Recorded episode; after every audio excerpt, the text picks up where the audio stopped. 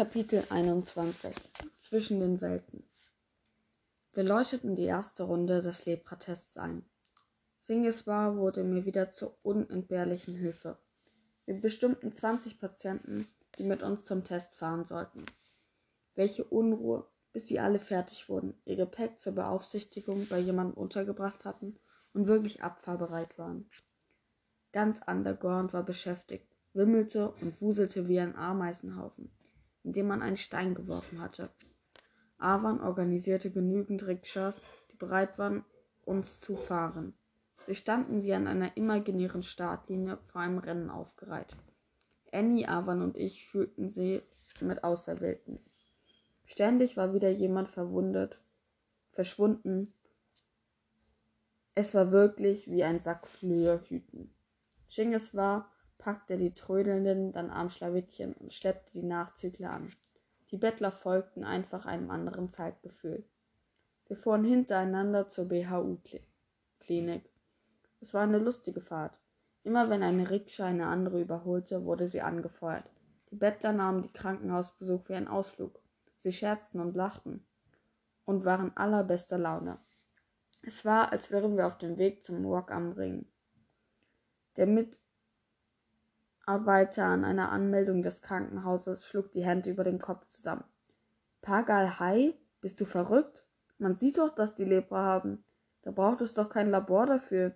Ich sagte, die haben Lepra. Hau ab! Ich biss mich an ihm fest, wie ein Dackel in einem Dachsbaum, bis ich die Scheine in der Hand hatte. Dasselbe Spiel startete von neuem im Labor.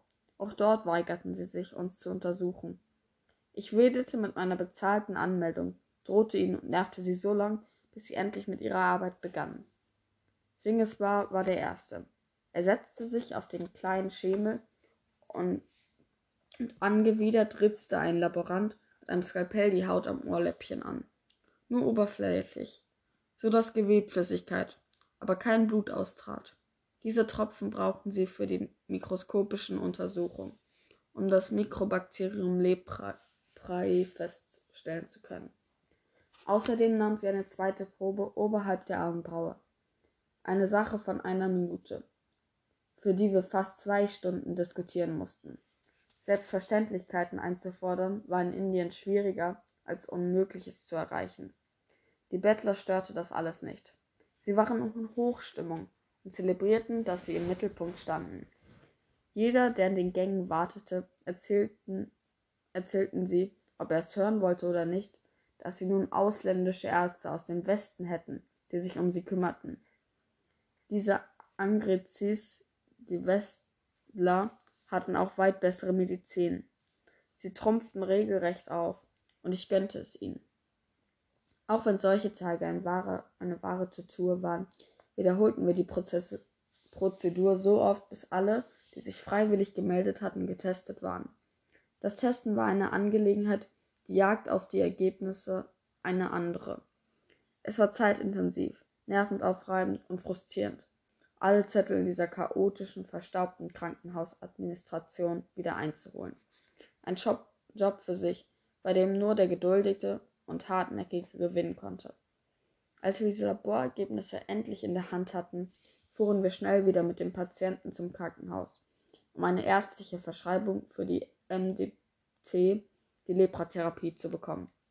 Dabei legte ich gleich eine Akte für jeden Einzelnen an. Ich erstellte für jeden Formulare, die ich mit der Zeit ausfüllte. Personalien, Familiendaten, Hintergrund der persönlichen Geschichte, wie verdiente er sein Geld, woher, und was tat die Familie zum Überleben.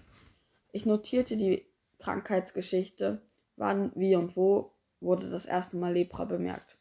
Außerdem wollte ich wissen, ob es weitere Leprakranke in der Familie oder Umgebung gab und vieles mehr. Auf der ersten Seite kreuzte ich auf einer vorgefertigten Körperzeichnung an, welche Finger oder Zehen bereits amputiert oder verkrümmt, welche Deformationen vorhanden waren, als ich den Patienten das erste Mal traf. Mein Team lachte ein wenig über mich. Sie zogen mich damit auf, typisch Deutsche zu sein, weil ich gleich Formulare für alles entwarf. An Schlaf war nicht zu denken. Es war noch lange hin bis Sonnenaufgang, doch das Ghat vibrierte wie die Saite einer Bassgitarre. So riesig war bereits der Ansturm der Badenden. Ein Gemurmel, Gesinge und Gesumme brummte durch das Ghat über Ganga. Normalerweise blickte ich morgens, wenn ich erwachte, in hundert oder tausende Augenpaare, Gläubige, die erstes heiliges Bad nahmen und neben unseren Booten die Begrüßung der Sonne vollzogen. Heute waren es Abertausende. Schon auf den Treppen ergoss sich eine einzige Masse Menschen, drängelte, schiebend, am Vordermann festhalten, um nicht zu stürzen. Wie ein gewaltiger Fischschwarm bewegten sich die Pilger in Wellenbewegung die Ghats hinunter bis zum Ganga. Die bunten Saris der Frauen erinnerten an schillernde Fischschuppen. Kleine Kinder hängten sich Putzerfische fest an ihren Muttern, um in der Strömung nicht verloren zu gehen. Aus den Lautsprechern schallten Pajans, religiöse Gesänge. Wie Wellen brandeten die Geräuschkulisse der Betenden auf. Heute war Magi Amavasya, der wichtigste Badetag des Jahres im Hindu-Kalender. Es war der Neumond zwischen Januar und Februar. Für den Gläubigen verwandelte sich das heilige Wasser des Ganga an diesem Tag zu Amrit, Nektar. Pilger aus ganz Indien waren für dieses eine Bad tausende von Kilometern in überfüllten Bussen oder Zügen angereist. 100.000 würden sich heute hier in Dashashwamedh baden. Mein Kontakt zu der schüchternen Shivani wurde allmählich enger. Sie nahm zwar immer noch nicht an der Straßenklinik teil, doch sie öffnete sich mir mehr und mehr. Fast jeden Tag setzte ich mich zu den drei unterschiedlichen Frauen auf die Bettlertreppe und plauschte ein bisschen mit ihnen. Mit der Zeit baute Shivani Vertrauen auf und erzählte mir Dinge, die sie im Herzen trug. »Ich habe zwei Söhne, Didi«, schwärmte sie stolz und beschrieb die beiden in Worten, die nur eine liebende Mutter finden könnte. Babu ist keine 2 Jahre alt und Vilok ist 4. Er hört immer darauf, was sein Vater sagt und ist ein lieber Junge. Sie sind mein ganzer Stolz. Ihre Augen glänzten. Sie war ganz woanders. Nicht mehr bei den Bettlern, sondern bei den ihnen. »Weißt du, Didi, wir waren immer arm und haben jeden Tag schwer gearbeitet. Doch wir hatten genügend zu essen.« Und ich wollte unsere Söhne unbedingt zur Schule schicken. Es gibt eine Schule, nicht weit entfernt im Nachbardorf. Die ist größer als unsere. Mein Ältester ist ein schlauer Junge. Er sollte etwas lernen, damit er sich nicht die Äcker für andere Leute umgraben muss, so wie wir. »Hast du denn je eine Schule besucht?« fragte ich Shivani. »Nein, Didi«, sie lachte. »Keinen Tag in meinem Leben habe ich die Schule gesehen. Als ich ein Kind war, musste ich meiner Mutter auf den Feldern helfen. Bei uns konnte niemand lesen oder schreiben. Auch nicht mein Vater. Ich wurde früh verheiratet. Da war ich vielleicht 9 oder 10 Jahre alt. Wir feierten die Hochzeitszeremonie, doch danach blieb ich zuerst noch bei meinen Eltern im Heimatdorf. Da ich jetzt verheiratet war, durfte ich nicht mehr mit meinen Freundinnen zur Weiler oder zum Bazar gehen. Allein durfte ich überhaupt nicht mehr aus dem Haus. Ja, eine Frau muss sehr auf ihren Ruf achten, da sie sonst ihre Familie ihres Mannes beschmutzt, warf Rani Devi ein. Als ich 15 Jahre alt wurde, ging ich dann zu meinem Ehemann ins Haus. Von da an lebte ich mit ihm und seinen Eltern in seinem Dorf. Ganz ergriffen lauschte ich ihr. »Wie ging es dir an deinem Hochzeitstag?« wollte ich wissen. Erst am Tag der Hochzeit sagte mir meine Mutter, dass ich nun eine Braut sei. Sie beschrieb, wie ihre Mutter und die Tanten sie schnappten und mit erwärmtem Wasser wuschen. Sie schrubbten ihren Körper von oben bis unten, wie ein Kleidungsstück am Fluss. Danach wurde sie mit einer wohlduftenden, selbst hergestellten Paste eingerieben, die, wie abgewaschen, ihre Haut zum Schimmern brachte. Auf einmal war ich wichtig, Didi. Zum ersten Mal in meinem Leben stand ich im Mittelpunkt, erinnerte sie sich mit glühenden Wangen. Bisher musste ich immerzu nur arbeiten. Niemand bemerkte mich. Und wenn, dann wurde nur geschimpft. Und jetzt wurden mir auf einmal Hände und Füße mit Henna verziert, wie bei Maharani, einer Prinzessin. Rani Devi tätschelte ihrem Wissen den Arm. An dem Tag war ich glücklich. Und ich trug glitzernde Armreifen, um die mich meine Freundinnen beneideten. Ich wusste aber nicht im Geringsten, was eine Hochzeit bedeutete, weihte sie mich in ihr Privatestes ein. Und wie war das für dich, als du in das Haus deines Mannes kamst? Bilder über Bilder zogen durch meinen Kopf. Das war ein trauriger Tag. Ich hatte Angst. Ich wollte nicht von meiner Mutter und von meinen Geschwistern getrennt sein. Ich kannte ja nur mein Dorf und sonst nichts von der Welt. Da machte mir das fremde Dorf mit all den fremden Leuten Angst. Jetzt erst begriff ich, dass ich da nur ganz und gar zu der Familie meines Mannes gehören würde. Für immer. Ich kannte sie ja gar nicht.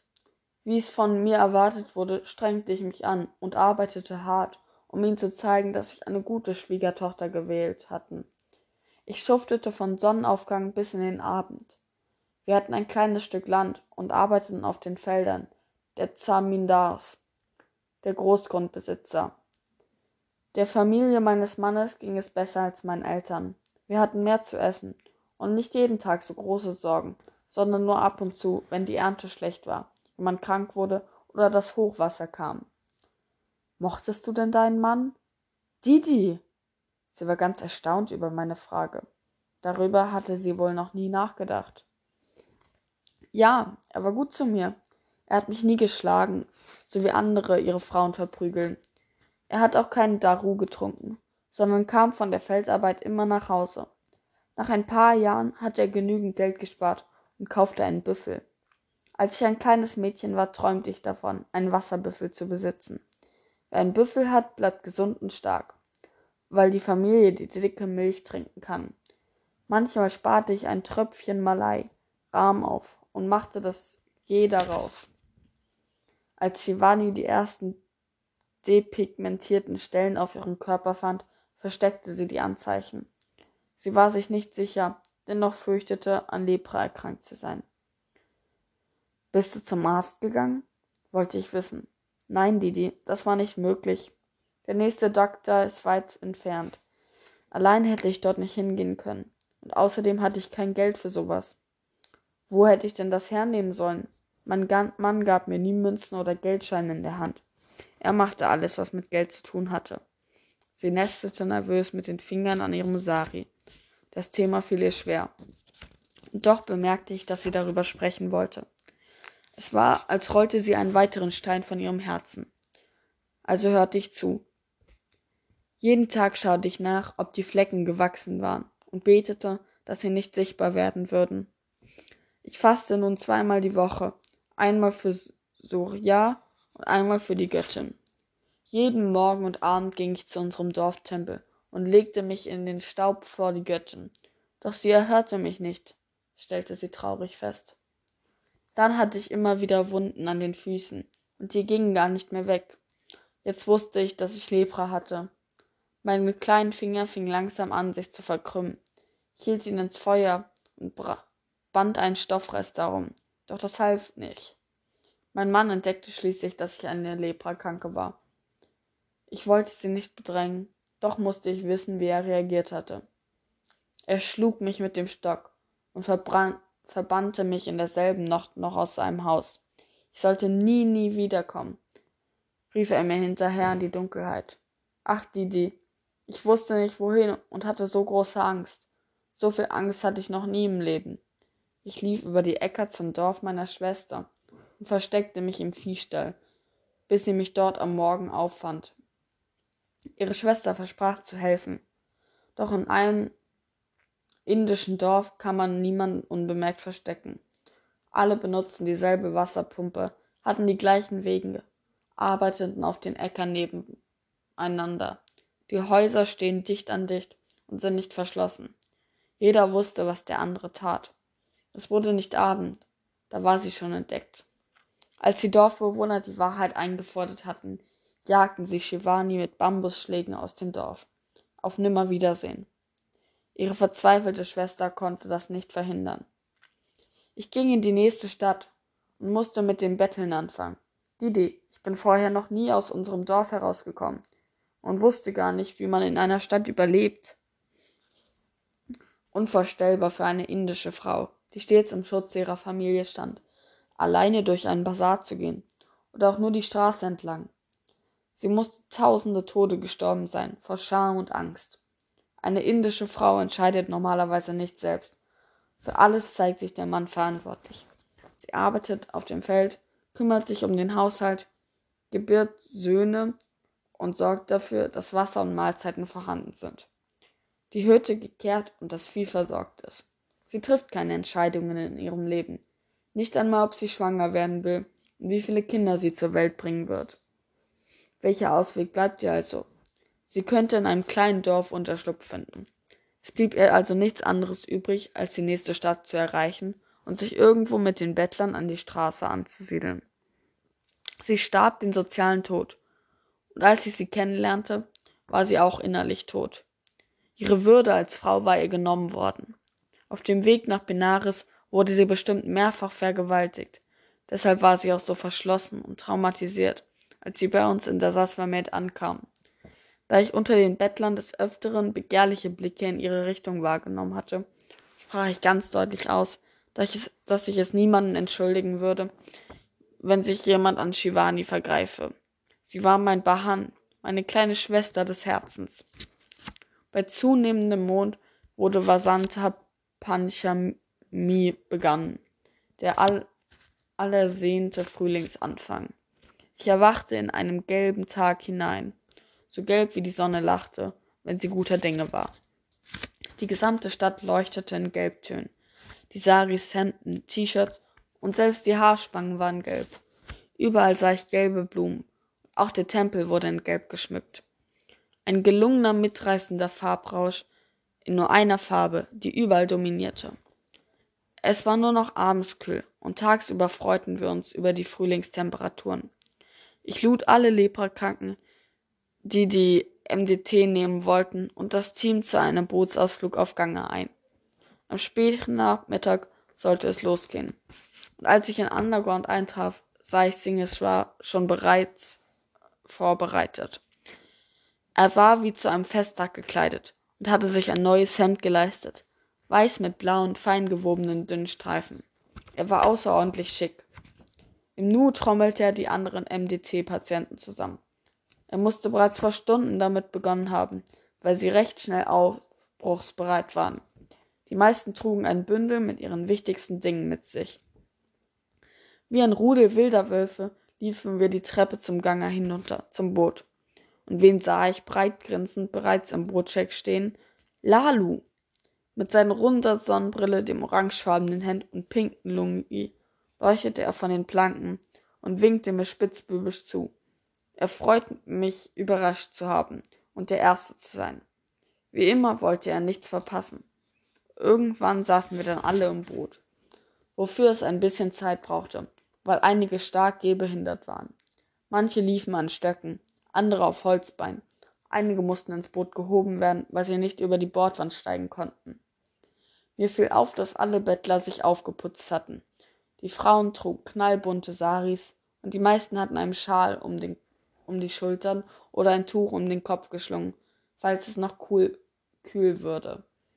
Rani Devi hatte sogar ihre Wolldecke dabei. In seinem größten Boot ruderte Awan uns die malerischen Gards entlang bis nach Assi. Das waren 3 bis 4 Kilometer. Die Sonne verschwand langsam hinter den Häusern, den Palästen und Tempelspitzen. Sie tauchte alles nochmal in ihr schöneres Abendlicht. Eine Stimmung wie zwischen den Welten.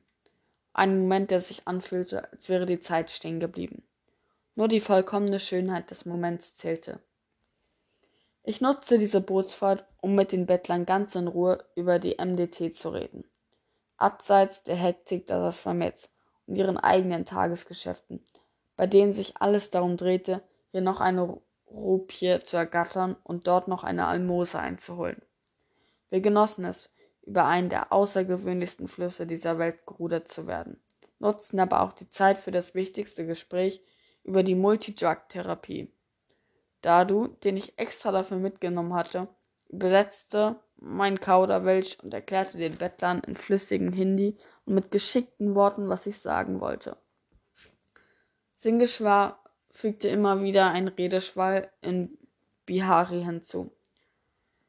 Und Dadu ergänzte auch noch durch Bengali, da meine Bettler aus verschiedenen Regionen Indiens stammten. Awan warf sogar Bhojpuri ein, den Benares-Slang, den Dialekt, der vor allem die einfachen Leute sprachen. Stellt euch einfach vor, Lepra ist wie eine feindliche Armee, die eure Körper besetzt hält. Die MDT ist eure Waffe, eine richtige Geheimwaffe. Die kämpft die gegnerischen Soldaten nieder und wirft die Besiegten aus euren Körpern heraus. Sie sind nun tot, Katamogia, und können niemand anderen mehr Leid zufügen. Die ganze Schlacht dauert eine Zeit, 2 Jahre lang. Dann ist es eine große Aufgabe, die die MDT aber auf jeden Fall gewinnen wird. Den anderen war es eine Freude, meine Wörter zu übersetzen. Und sie machten Bollywood-reife Texte daraus. Ich konnte allein an ihrem Gesicht schon ablesen, wie eindeutig sie den Kampf zwischen MDT und Lepra beschrieben. Ganga Mata ki Chai, Bihari hatao, riefen sie auf einmal alle unisono. Gelobt sei Ganga, wir scheuchen die Krankheit aus unseren Körpern. Ich wollte die MDT nicht über den Kopf hinweg administrieren, sondern brauchte ihre aktive Mitarbeit und Unterstützung. Dafür erklärte ich ihnen, was sie zu beachten hatten. Denn die täglichen Tablettendosis brachte viele Nebenwirkungen mit sich, über die ich sie aufklärte. Kopfschmerzen, Übelkeit und andere Begleitserscheinungen sollten sie mir umgehend mitteilen. Außerdem dürfen sie sich nicht wundern, wenn sich einmal im Monat ihr Urin rötlich verfärbte. Das wäre kein Blut.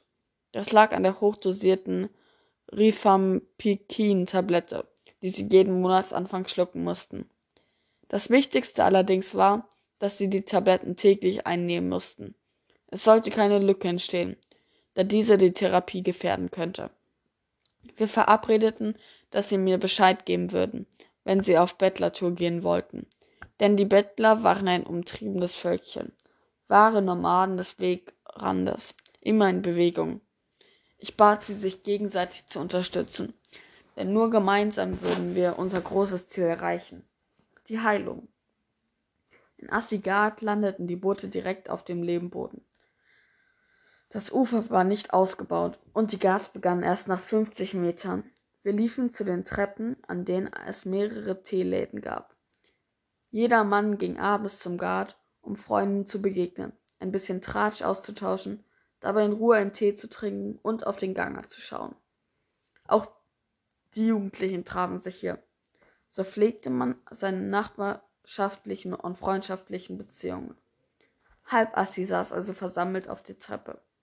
Unter den Augen der Bevölkerung kam ich mir vor wie die Rattenfänger von Hameln, als meine Bettler und ich über die Lehmpiste liefen. Wir steuerten einen der Chai-Shops an und ließen uns auf den Stufen sitzend Chai in Tontöpfchen und Kekse servieren. Die Leute sahen uns zwar komisch und misstrauisch an, doch wir hatten unseren Spaß, tauschten unsere Geschichten aus und lachten. Vieles in der Kommunikation lief in Indien über Zeichen, die Augen oder ganz bestimmte Gesten. Wenn man sich erleichtern musste, hebte man den kleinen Finger der linken Hand und ersparte sich jedes weitere Wort damit. Ein Augenzwinkern eines Fremden hingegen stellte keine Freundlichkeit, sondern eine Beleidigung dar. Denn so leitete man das Feilschen mit Huren und den Preis ein. Man müsste nicht alles in Worte packen. Wir verstanden uns auch ohne sie. Wir waren eine in uns geschlossene kleine Welt, wie eine Wolke, die dort auf den Tempel schwebte. Wir waren unberührbar. Die Strömung trieb uns heimwärts nach Dashashwamedh. Es war bereits dunkel, und Awan stellte die Körbe mit den Lichtern in die Mitte des Bootes.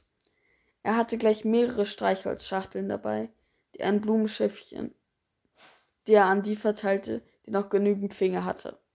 Jeder ergriff sich ein Blumenschiffchen und ließ die Kerze darin anzünden. Gemeinsam übergaben wir dann unsere brennenden Lichter an Ganga Ma. Insgesamt setzten wir 151 Lichtlein ins Wasser, da die Zahl als besonders günstig galt. Naurangi und Rani Devi sowie Lalu sangen, während die Lichter in den Wellen schaukelten und vom Ufer her der Klang der immerwährenden Tempelglocken hinüberwehte. Schließlich hielten wir in der Mitte des Flusses an einem der Hölzer, die im Flussbett verankert sind, und Awan packte die Töpfe aus, die das gemeinsame Abendessen enthielten. Freudig gaben sich die Bettler die Teller aus getrockneten Blättern weiter und luden sich mit Heißhunger Chapatis und Supiya drauf. Die Stille während des Essens wurde nun durch ihr Schmatzen unterbrochen. Das ausdrückte, wie sehr es ihnen schmeckte. Wir lagen sozusagen auf Rede und hatten einen wunderschönen Blick auf Dashashwamedh, sahen die vertrauten Lichter und waren hier draußen doch ganz für uns. Dann ruderten wir singend zurück nach Dashashwamedhs Ghat. Als Rani Devi ausgestiegen war, fasste sie mich großmütterlich ans Kinn und wünschte mir eine gute Nacht. Shubaratri, Tarama. Du meinst wohl Taradidi, verbesserte ich sie und dachte schon, Rani sei ein wenig verwirrt. Ma ist schon richtig, antwortete die alte Frau, weil du für uns sorgst wie eine Mutter. Glücklich kehrten die Bettler nach Underground zurück und legten sich schlafen.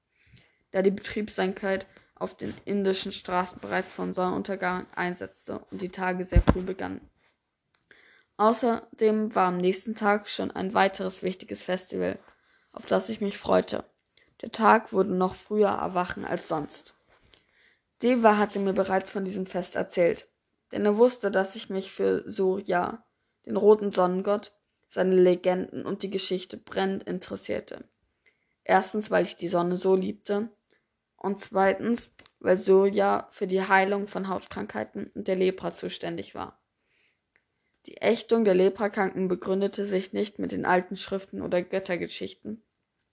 Das Stigma der Kranken wurde durch keinen Hindugott auferlegt, sondern ist nur durch die Gesellschaft entstanden. So war mir der Sonnengott sympathisch und morgens feierte man seinen Geburtstag. Ratha Saptami galt als äußerst verheißungsvoller Tag an der Karma-Börse. Wer fastete und alle Rituale beherzigte, konnte sich an diesem Tag von 7 verschiedenen Arten der Sünde befreien. Den bewusst begangenen, den unbewussten, den Sünden der Worte, des Körpers und des Geistes, denen dieses Lebens und alle vorangegangenen. Das Bad vor der Dämmerung beschenkte den Gläubigen mit Gesundheit. Nach diesem Bad wurde die Sonne begrüßt, indem man ihr heiliges Ganga Wasser, Deepaks, Kapur und Dub, Räucherware sowie Blumen darbrachte. So erwünschte man ein langes Leben, Gesundheit und Wohlstand. Vor allem Gesundheit konnten wir gut gebrauchen.